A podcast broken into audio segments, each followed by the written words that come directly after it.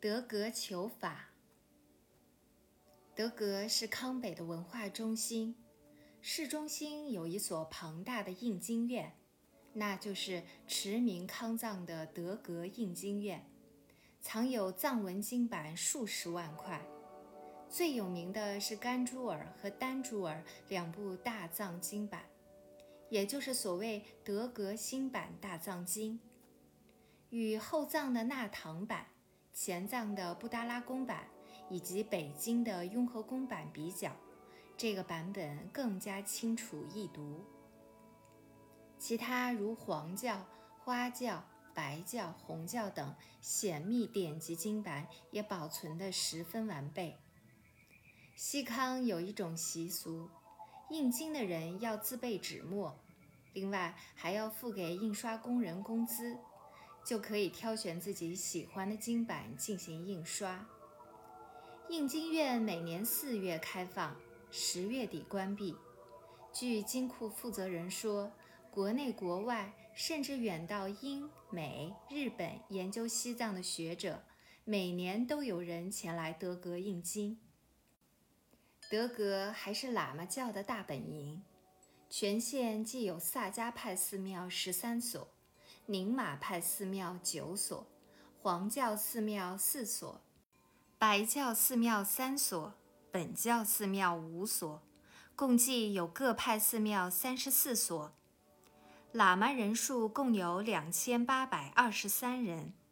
根据德格县政府1938年的统计，德格全境人口是9744人，村户共3256户，喇嘛人数几乎占德格总人口的1/3，差不多每3个人当中就有1个是喇嘛。在这些寺庙中，以下几所喇嘛寺最出名：一、更庆喇嘛寺，属萨迦教派，有喇嘛650人，所在地是更庆村，也就是德格县及德格土司所在地。寺内有一位活佛，名叫更庆钦哲，精通梵藏语文，修习金刚，获得了大成就，因有神通而远近驰名，信徒极多。二、巴邦喇嘛寺，属噶举教派，有喇嘛约400余人，所在地为巴邦村，在更庆寺西南方的深山之中，是康藏各地及不丹王国噶举派的领导中心之一。寺中有2位大活佛，一为大宝法王噶玛巴，一个是四宝法王泰西度仁波切。大宝法王曾受明清2朝册封，所以与汉族及满族关系密切。我到巴邦寺朝礼时，16世大宝法王年方17岁，是阿都土司之子，四宝法王年约50来岁。3. 宗萨喇嘛寺，属萨迦教派，有喇嘛约200人，地点在莫素村。这里的大活佛第2世宗萨钦哲降养却吉罗卓德高望重，是康藏百姓皈依的主要人物。康藏各地的萨迦教徒来宗萨寺求法的人极多。4. 竹青喇嘛寺，属宁玛教派，寺在竹青村，有喇嘛约250人，是康藏各地宁玛派的领导中心。寺中喇嘛有很多人因苦修而获得成就，由于位置处在牧场之中，周围荒寒冷寂，人烟稀少，交通困难，生活清苦，汉人喇嘛也有在该地求法的。以上4个寺庙分属3个教派，彼此和平共处，没有发生过冲突摩擦。因为喇嘛教在西康没有政治权力，不像黄教在西藏的势力庞大，以至于发生过强迫其他教派改宗的现象。康地各寺喇嘛多数戒律精严，解行并盛，所以能吸引广大民众信仰。至于汉人中传说宁玛派及萨迦派，因为想寄身成佛，修灵热六法，也就是所谓双身法，我不敢说绝对没有此事，可能在偏远的地带存在这种修炼，但我可断言在寺内不可能存在。康藏各派密教都有双身修炼法，可很少用女子为名妃，而大多以观想中的空行母代替，特别是黄教在这方面的限制最严。宗萨寺距更庆寺约有50公里，而且山路崎岖难走，要2天时间才能到达。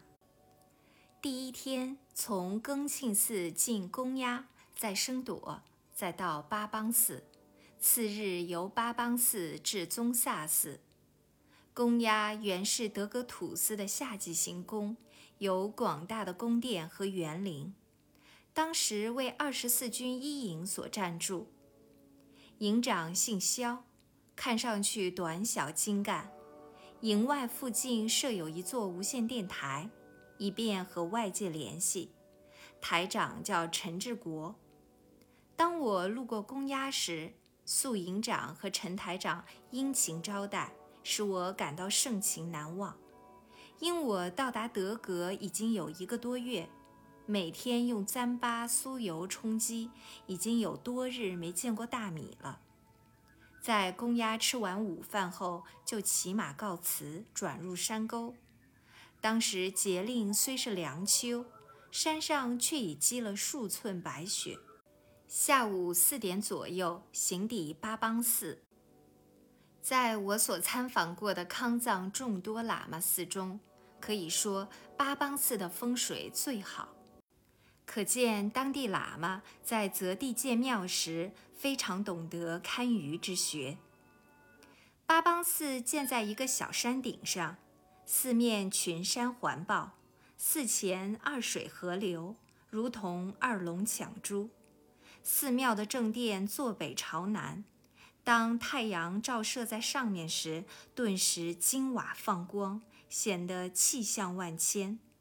此地远离尘嚣，真是个人间仙境。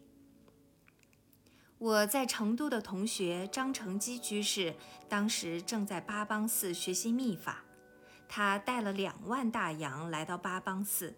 将这笔钱存放在庙子里，作为学法期间的食宿和各项费用。老朋友见面自然欢喜异常，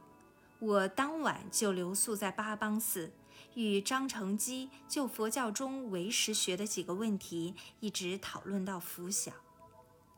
第二天由他帮我引荐了大宝法王和四宝法王，承2位法王摸顶赐福，祝我早日赴藏成行，并祝旅途平安。在八邦歇宿一晚之后，在强烈日光的照射下抵达宗萨寺。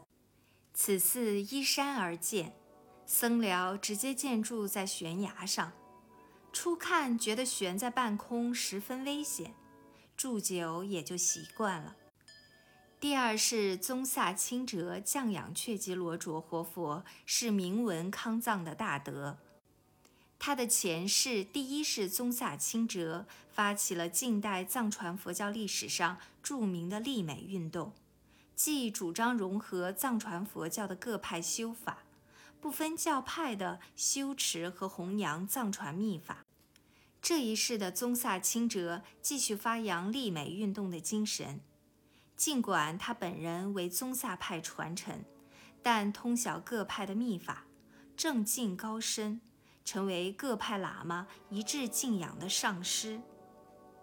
宗萨钦哲活佛体格魁梧，相貌庄严，举止神态安详自若，令人一见便肃然起敬。他经堂内布置的也很朴素，大多是些经书法器，不像八邦寺2法王居住的经堂布置的那般奢侈豪华。活佛因为接到德格土司为我写的介绍信，对我另眼相看，亲自教我密法仪轨。当时悟开法师也在宗萨寺学习密法，对我十分照顾。自从进驻寺庙后，一切都需要从头做起。寺庙方面仅免费给我提供一间居室，我需自费购买坐垫、炊具、茶具及食物。西康人吃糌粑，喝酥油茶，但喝酥油茶需要搅茶器。搅茶器就像一门迫击炮发射器，把茶油混合搅拌约10几20分钟，就制成了酥茶。这个器皿有贵有贱，也需自己购买。德格市面上买不到米面及杂货，宗萨寺所在地又是偏僻乡村，除糌粑、干牛肉外什么也没有，所以日常生活相当困苦。我在宗萨寺跟随宗萨钦哲活佛一共学习了167种密法，其中尤以隐身法最为稀有，真可以说是千载罕遇，万劫难逢。在宗萨寺法会期间，通过宗萨钦哲的介绍，得以结识索康旺钦色古学。色古学在藏文中为贵族少爷的意思。旺钦是西藏大贵族，他从昌都来德格是为了参加大经寺会议，解决大经寺悬案的，顺便来宗萨寺参拜宗萨钦哲活佛，并向全寺喇嘛熬茶布施。西藏人大多是佛教徒，不论是贵族还是平民，都喜欢朝拜佛寺、布施喇嘛，或者在佛前供酥油灯。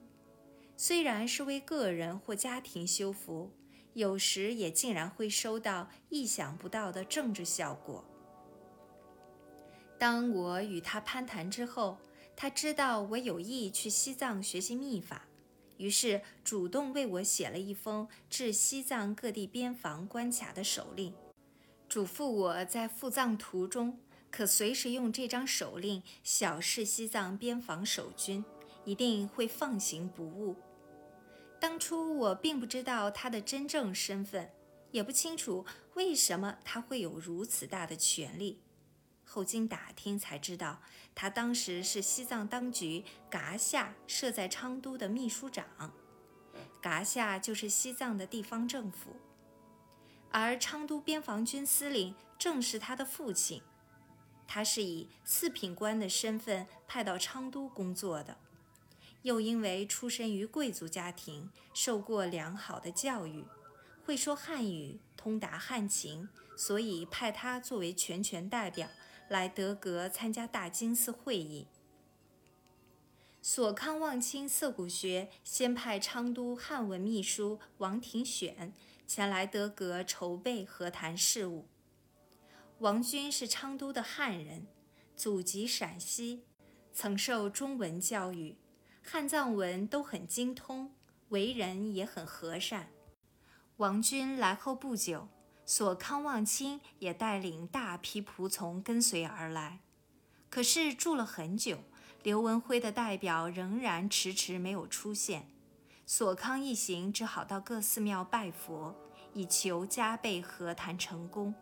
我却也因此祸福，能够顺利入藏。